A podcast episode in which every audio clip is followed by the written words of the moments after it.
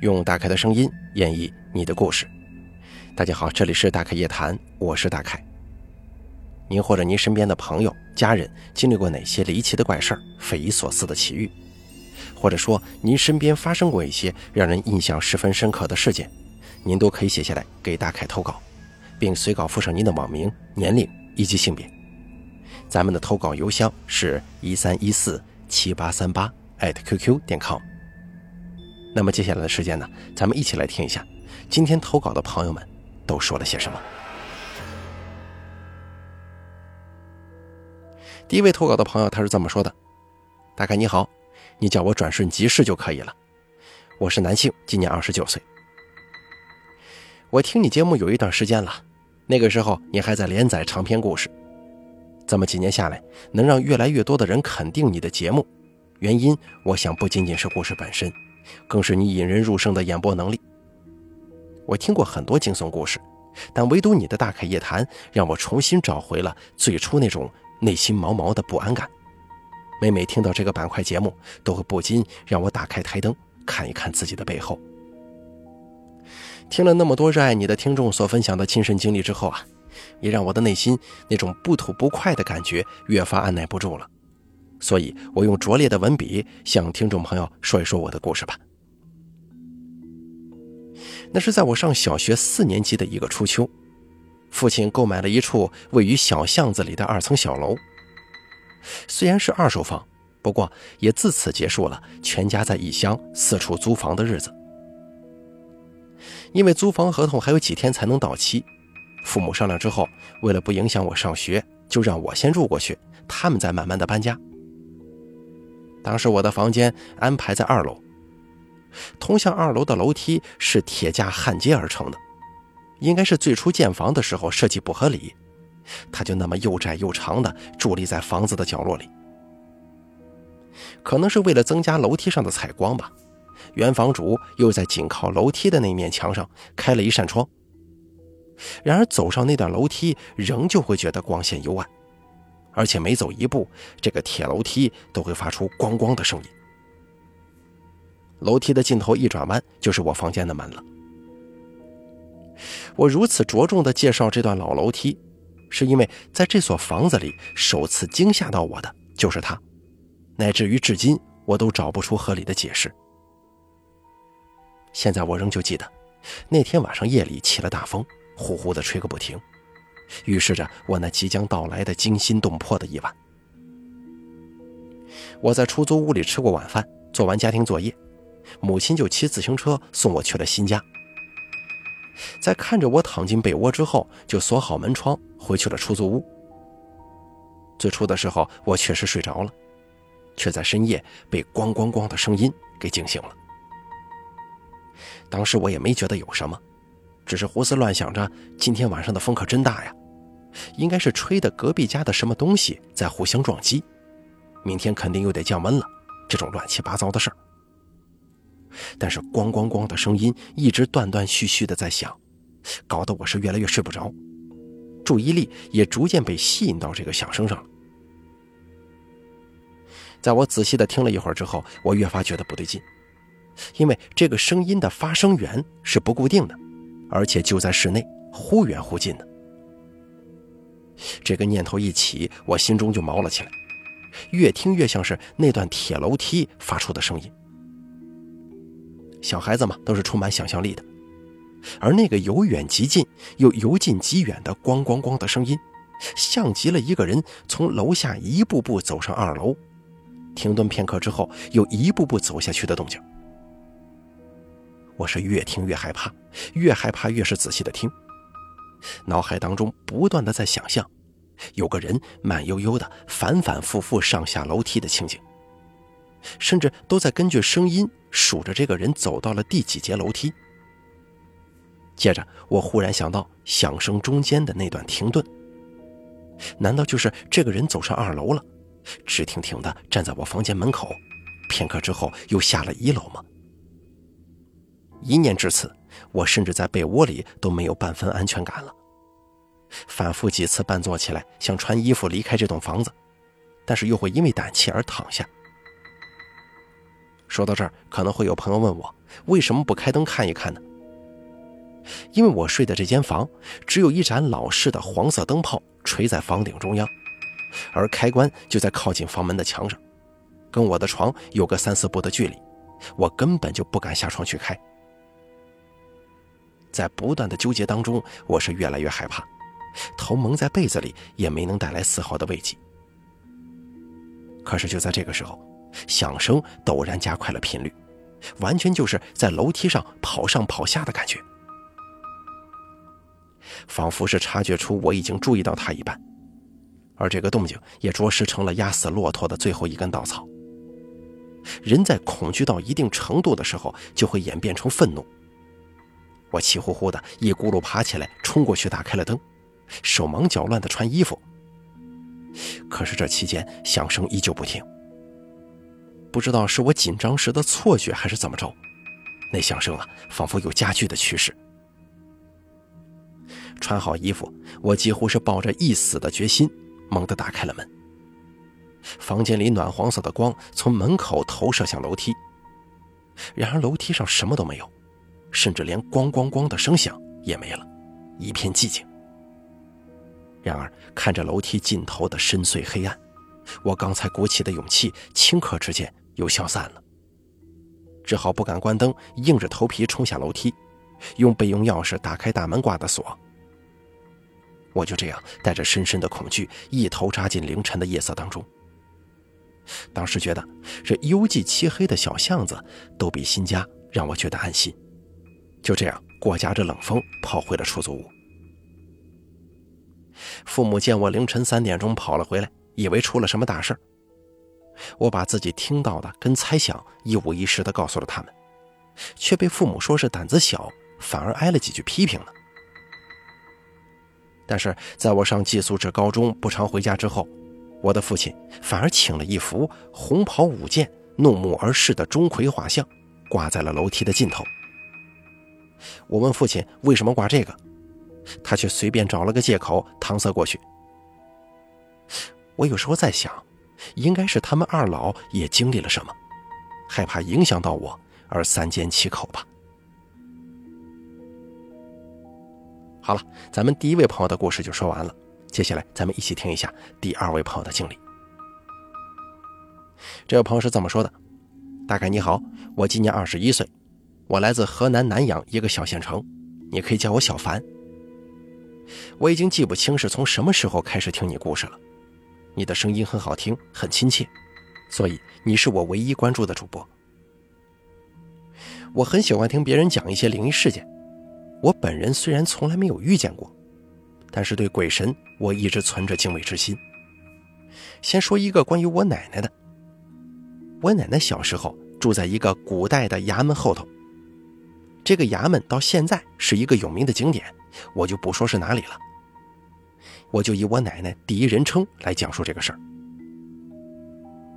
那个时候我才上三年级，我们早上也要上早读，因为那会儿没有灯也没有表，我们去上学的路上都是黑的，也不知道时间。上学路上都是一群人一起呀，跟我们一起的有个女生，人家家里头条件不错，有个表。那天早上，我们像往常一样，一群人一起上学。说他还没有来，我们就去他家门口喊他。他妈妈说太早了，不让他去，我们就先走了。去我们学校有两条路。那天早上，我们走到我们家南边那条路。这个路上有个大坑，里头有很多水。我们排成一队，我走在最前面。可是走着走着，我突然看见一个人。他跑得很快很快的，直接唰的一声跳到坑里，溅起来很高的水花。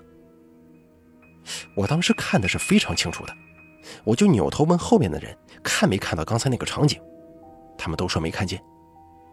要知道当时是特殊时期，别人都说没看见，而我看见了这种事儿，不敢说出口啊。第二天早上，我们又一起去上学，但是我们没有再去喊那个女生。这天早上，我跟他们说走另外一条路吧。这条路呢，在这个衙门里面。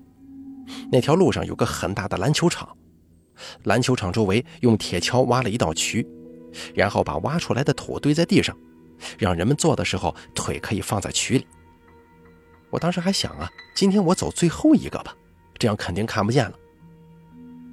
走着走着，到篮球场这边，我又看见一个人跑得很快，直接跳到这个小区里。接着我就跑过去看，但是什么人也没发现。直到第三天早上就开始不舒服了，肚子疼。家里的大人就赶紧给我送医院。在医院住了几天，吃药打针都没用。当时这身子软的就像面条一样，也不能说话，闭着眼睛，可是什么都知道，也能听见他们的说话声。我听见医生说可以给我安排后事了，我爸他们开始商量怎么给我安排。可是我的奶奶不让，她趴在我耳朵边，悄悄地问我是不是看见脏东西了。我当时闭着眼睛努力点头。接下来，我的家人把我接回家，偷偷找了个神婆，给了几百块钱。要知道，当时的几百块是非常值钱的。要知道，当时抓的严呢，你不把钱出的很高，人家没人敢给你干。后来，神婆把这脏东西给送走之后。我又在家输了几天夜，吃了药就醒了过来。但是醒来以后，我什么也不会了，不会走路，不会说话。到后来走路都是别人搀着我慢慢学会的，连说话也是。我奶奶的故事就说完了，再讲一个我妈的。那个时候我上小学一年级，我们家住在一个镇上，我家离学校近，中午在家吃饭。中午的时候，我在客厅端着碗准备吃饭呢。我奶奶在客厅看我弟弟。我姑姑是我们学校老师，平时也在家吃饭。今天中午，姑姑做饭，她做完饭人还在厨房。她问我奶奶：“我妈去哪儿了？”我奶奶说在厕所，然后就喊她出来吃饭。我妈从厕所出来，走到客厅，那边有个门，她当时有点晕，伸手去拉那个门，没拉住。直挺挺的倒地上了，砰的一声，头跟地面撞击，发出了很大的动静，吓了我一跳。我奶奶赶紧跑过去抱着我妈，我姑姑也听见，跑出来，当时都吓哭了，赶紧去找了隔壁的邻居来帮忙，说要把我妈送到医院。可是我妈吵着不去，我奶奶赶快给我爸打电话，我爸跟我爷爷去村里的地里干活了，回来以后，我爷爷说把我妈送到县城医院。可是他还是不去。我奶奶说：“镇上医院他都不去，还去县城啊？”我奶奶叫我爸给我外婆打个电话。我外婆来了以后，就拿了个碗，里头装了清水，放了一根筷子。她说了一些话，这个筷子就立起来了，就跟我爸说：“叫他去找一个神婆来送送就行。”可是我妈呢，就是不同意去找，还说去世的这个人多可怜呢，怎么怎么着呢？我外婆就把我妈骂了一顿，人家可怜你不可怜呢？看他给你折磨的。我妈就不说话了。我爸后来去找了神婆，给我妈放在厢房的床上，我奶奶在那照顾她。过了一会儿，我妈就说：“都说不要叫你们去喊神婆，你们怎么还喊呢？”我奶奶说：“没喊。”我妈又说：“神婆都在客厅里坐着了，你还说没喊呀？”后来神婆叫我爸去割三尺红布，端了一盆清水来厢房给我妈妈擦脸，擦完之后把水倒进下水道里，然后又对我妈说：“某座山上有个庙，你赶快去给庙里的祖师爷磕个头。”然后我妈那个状态就像是躺在床上开始爬山，大家能理解吗？到了山上，我妈就喊我奶奶说：“妈，你咋不进来呀？你进来，咱们一起给祖师爷磕个头。”我奶奶就在床边一个凳子上坐着，我奶奶就说：“我进来了呀。”可是我妈非说：“你没进来。”当时我外婆坐在我妈床头，有个邻居阿姨在我妈床边坐着。坐了一会儿，这个阿姨走了，我奶奶就坐上来了。而这个时候，我妈说：“哎呀，你可进来了，咱俩给祖师爷磕个头，然后下山了。”在下山的时候，我外婆拉了一下我妈的手，我妈生气了。都好不容易下来了，你又给我拉上来，累死我呀！当时这个场景特别血腥。后来这个神婆弄了一些纸钱，拿到外头烧了烧，我妈就醒过来了。醒来以后，我妈一直说她腿疼。我奶奶问她：“你知道你为啥腿疼吗？”她说：“去爬山爬累的。”要知道，我妈这一下午就压根儿没有离开过这张床。好了，咱们本期大开夜谈做到这儿就结束了。非常感谢大家的收听，也感谢以上两位朋友的投稿。第一位投稿的朋友啊，他说的这个事儿完全是有一种很强烈的画面感的。大家可以想象一下，在一个比较破旧的房子里面，外头有个铁质楼梯，你这一踩就会有咣咣咣的那个声音。